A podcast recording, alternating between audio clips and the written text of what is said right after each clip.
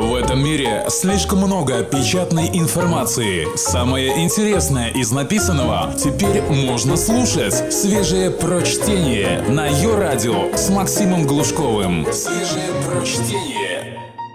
Всем привет! В наше предсказуемое время просто необходимо находить поводы для удивления. Семь удивительных фактов о реальном мире. Наша интуиция и способность сделать предположения – отличные инструменты, которые позволяют не тратить слишком много сил на обдумывание простых вещей. К сожалению, представления о реальном мире не всегда оказываются правильными. Ниже приведены 7 физически верных фактов, которые могут показаться вам ложными или абсурдными на первый взгляд.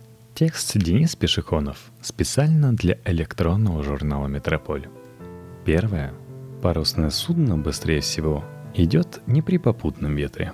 Это справедливо не для всех конструкций парусов, но для подавляющего большинства. Поразительно. Однако попутный ветер не является самым выгодным для судна с точки зрения скорости движения.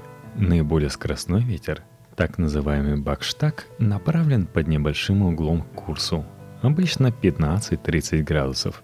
Конечно, форма паруса тоже имеет значение, но она как раз обусловлена этим эффектом – и призвана лишь усилить его. Дело в том, что при движении судна возникает встречный поток воздуха, направленный в противоположную курсу сторону. Этот встречный поток ослабляет ту часть ветра, которая направлена прямо в корму. Если ветер только попутный, то он целиком ослабляется этим встречным потоком, который дует против него. В результате остается только некоторая часть прямого попутного ветра. Если же ветер направлен под углом, то встречный поток гасит только прямую его часть, а боковая не меняется. В итоге результирующий поток, который складывается из прямой и боковой частей, получается сильнее, чем при попутном ветре. Конечно, если ветер совсем сбоку, то судно вперед он сильно не разгонит. Однако есть такой диапазон углов, когда поток воздуха все еще достаточно прямой для эффективного воздействия на парус, но при этом не настолько прямой – чтобы встречный ветер его значительно ослабил. Второе. Лампа накаливания скорее нагревательный прибор, нежели осветительный. Стандартные лампы с вольфрамовой нитью накаливания – крайне неэффективный прибор. Видимый свет преобразуется всего 5% потраченной лампой энергии. Почти все остальное уходит в инфракрасное излучение, которое является скорее теплом, чем светом – но дело даже не столько в том, что тепло — это основной результат работы лампы, сколько в том, что изначально подобные конструкции и проектировались ради тепла. Хорошо известно, что сильно нагретые предметы излучают свет. Вспомните раскаленную болванку под молотом кузнеца. В таких ситуациях свет нам вовсе не нужен, но этот эффект можно использовать. Чтобы получить свечение, нужно нагреть предмет. Проще всего нагреть его электрическим током – что и происходит внутри лампы накаливания. Таким образом, нагрев является основным результатом работы лампы, а свет – побочным. Чем сильнее нагрев, тем больше получается видимого света. Проблема в том, что при очень сильном нагревании металл нити начинает плавиться.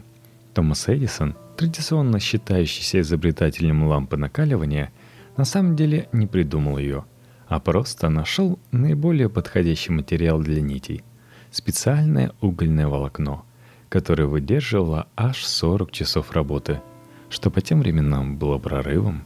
Использовать вольфрам предложил чуть позже русский электротехник Александр Николаевич Ладыгин, куда менее известный, чем Эдисон, что не совсем справедливо. Устройство действительно больше греет, чем светит. И этот момент учли продавцы и производители таких приборов в России – Несколько лет назад, после запрета на продажу мощных ламп накаливания, люди еще не успели приспособиться к новомодным и достаточно дорогим газоразрядным энергосберегающим источникам света, поэтому лампы накаливания продавались с формулировкой «нагревательный прибор 100 Вт». Физически это название корректно, придраться было не к чему. Третье. Падение с 200 метров не отличается от падения с 2 километров – Наше сознание часто уверено в том, что падение предмета или человека с большой высоты приведет к более значительным повреждениям, однако это не совсем так. Главной причиной тому является сопротивление воздуха, которое в школьных задачах по физике нас всех упорно заставляли игнорировать. А зря. Сопротивление воздуха имеет важную особенность. Оно тем сильнее, чем быстрее мы движемся. При падении гравитация Земли пытается увеличить нашу скорость, и она могла бы делать это бесконечно, если бы не было атмосферы. Однако с наличием воздуха сила его сопротивления возрастает при увеличении скорости, и начиная с некоторого значения скорости, она становится так велика, что целиком гасит силу гравитации. В итоге предмет перестает ускоряться, продолжая лететь с уже набранной постоянной скоростью. При какой скорости это произойдет, зависит от формы и массы падающего предмета. Для человека, падающего плашмя, то есть горизонтально, раскинув руки и ноги, максимальная скорость составляет примерно 190 км в час. Подобной цифры человек достигает при падении приблизительно с 200 метров. То есть за первые 200 метров полета он ускорится и после этого будет двигаться с постоянной скоростью, независимо от того, как долго еще лететь. Таким образом, в момент удара о поверхность скорость все равно не будет выше максимальной, даже если человек пролетел перед этим несколько километров. Только свежее прочтение на Йо-Радио. Четвертое. На очень больших глубинах в океане есть свет. Большие глубины, около 5000 метров, воспринимаются нами как непроглядная тьма.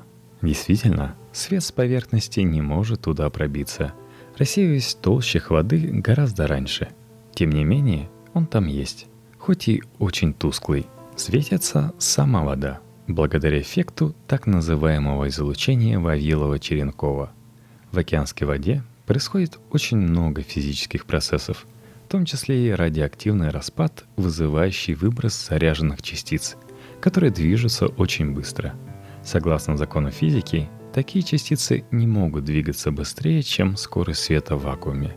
Но скорость света в воде меньше, она составляет примерно 75% от известной нам константы 300 тысяч километров в секунду.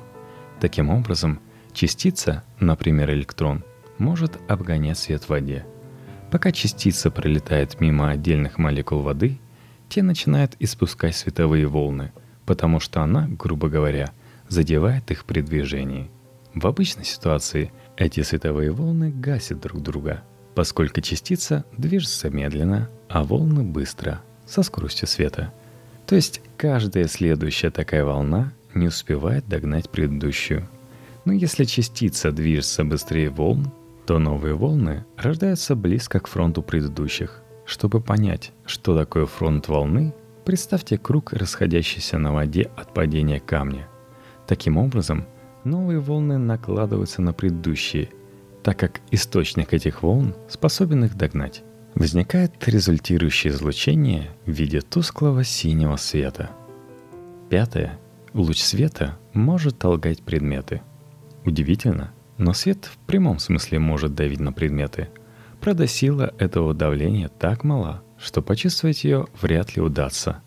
Тем не менее, она может двигать объекты в космосе – если рядом есть мощный источник света, такой как Солнце. Для проявления эффекта нужна отражающая поверхность как можно большей площади. Также значение силы тем выше, чем ближе к источнику света мы находимся. Например, сила, с которой Солнце давит на 1 квадратный метр такой поверхности на орбите Земли, эквивалентна массе в 0,5 мг. Квадратный километр блестящей поверхности, соответственно, будет испытывать давление в полкило. Поскольку физики до сих пор не решили, что такое свет, частица или волна, так называемый корпускулярно-волновой дуализм, есть объяснение этого эффекта с разных точек зрения. Если свет частица, то его фотоны бьют в поверхность, передавая ей часть своего импульса. Если свет волна, то поверхность при воздействии на нее света находится в переменном электромагнитном поле – Такое поле создает внутри поверхности электрический ток. На проводник с током внутри магнитного поля действует сила Лоренца, толкающая в определенную сторону. В настоящее время проводятся экспериментальные запуски различных космических аппаратов, потенциально способных двигаться с помощью так называемого солнечного паруса. не тратя топлива, пользуясь эффектом давления света. Шестое. Металл на самом деле не холодный. Странно было бы считать, что температура металла почему-то ниже, чем температура всех других объектов в той же самой комнате. Ведь ситуация, когда температуры разных веществ в одной и той же обстановке уравновешиваются, кажется нам вполне привычной и нормальной. Дом вождей остывает, а онемевшие пальцы, наоборот, отогреваются. Тем не менее, наши чувства сложно игнорировать, и металл все-таки кажется нам холодным. На самом деле, он, конечно же, не холоднее всего остального стоящего рядом. Мы чувствуем холод, когда температура объекта, к которому прикасаемся, ниже температуры нашего тела. В нормальном состоянии тело нагрето до 36,6% Цельсия, а комната до 22-28 градусов. Но пластик, дерево, ткань и множество других материалов обладают очень низкой теплопроводностью. А это значит, что тепло распространяется по такому материалу крайне медленно. Наш палец, которым мы касаемся материала, быстро нагревает площадь в точке касания. Температура уравновешивается, мы чувствуем тепло. Металл, стекло, бетон проводят тепло быстро. Наш палец не успевает нагреть место прикосновения, потому что тепло мгновенно растекается по всему предмету. Температура в точке касания не растет, она по-прежнему равнокомнатной и ниже температуры тела. Поэтому мы чувствуем холод. Аналогично, при нагревании металл кажется более горячим, чем, например, дерево, нагретое до той же температуры. Металл может очень быстро отдавать нашему телу тепловую энергию, вызывая ожоги. Седьмое. Уровень моря не одинаков в разных местах планеты. Что касается поверхности воды, мы привыкли, что здесь физика работает на нас. Мы используем уровень с жидкостью, чтобы строго горизонтально повесить полку – сообщающиеся сосуды в различных вариациях и уровень мирового океана для определения высоты. Удобно, что на нашей планете так много воды, которая сообщается между собой. Всегда можно быть уверенным относительно вертикального положения. Или нет? Увы, все не так радужно. Во-первых, приливы и отливы, разница между которыми может достигать десятка метров, уже свидетельство того, что вода не так постоянна, как нам хотелось бы – но про приливы все отлично знают. Люди давно научились высчитывать некоторые средние значения между ними, попутно усреднив еще и высоту волн. Во-вторых, оказывается, уровень воды в разных местах самого океана различается. Вода в морях очень разная по своей температуре, скорости движения и степени солености. Все это оказывает значительное влияние на нулевую отметку. В-третьих, Материки сами по себе обладают значительной гравитацией, потому что являются огромными скоплениями массы. Ближе к берегу уровень воды чуть-чуть выше, чем в середине океана, потому что вода в прямом смысле притягивается к суше. В-четвертых, атмосферное давление. Где-то воздух нажимает на воду сильнее, где-то слабее. Это делает уровень мировой воды еще более неравномерным – в итоге люди прибегают к разного рода ухищрениям. Где-то фиксируют значение в определенной точке по высоте, где-то используют некую огибающую земную поверхность кривую. И наш мнимый уровень моря на самом деле не всегда совпадает с настоящим. Наука для того и создана, чтобы заставить людей смотреть на вещи объективно. Там, где интуиция нас не подводит, можно смело ей доверять. Но в других случаях – Хорошо иметь возможность задействовать всю мощь человеческого интеллекта и понять, что происходит на самом деле –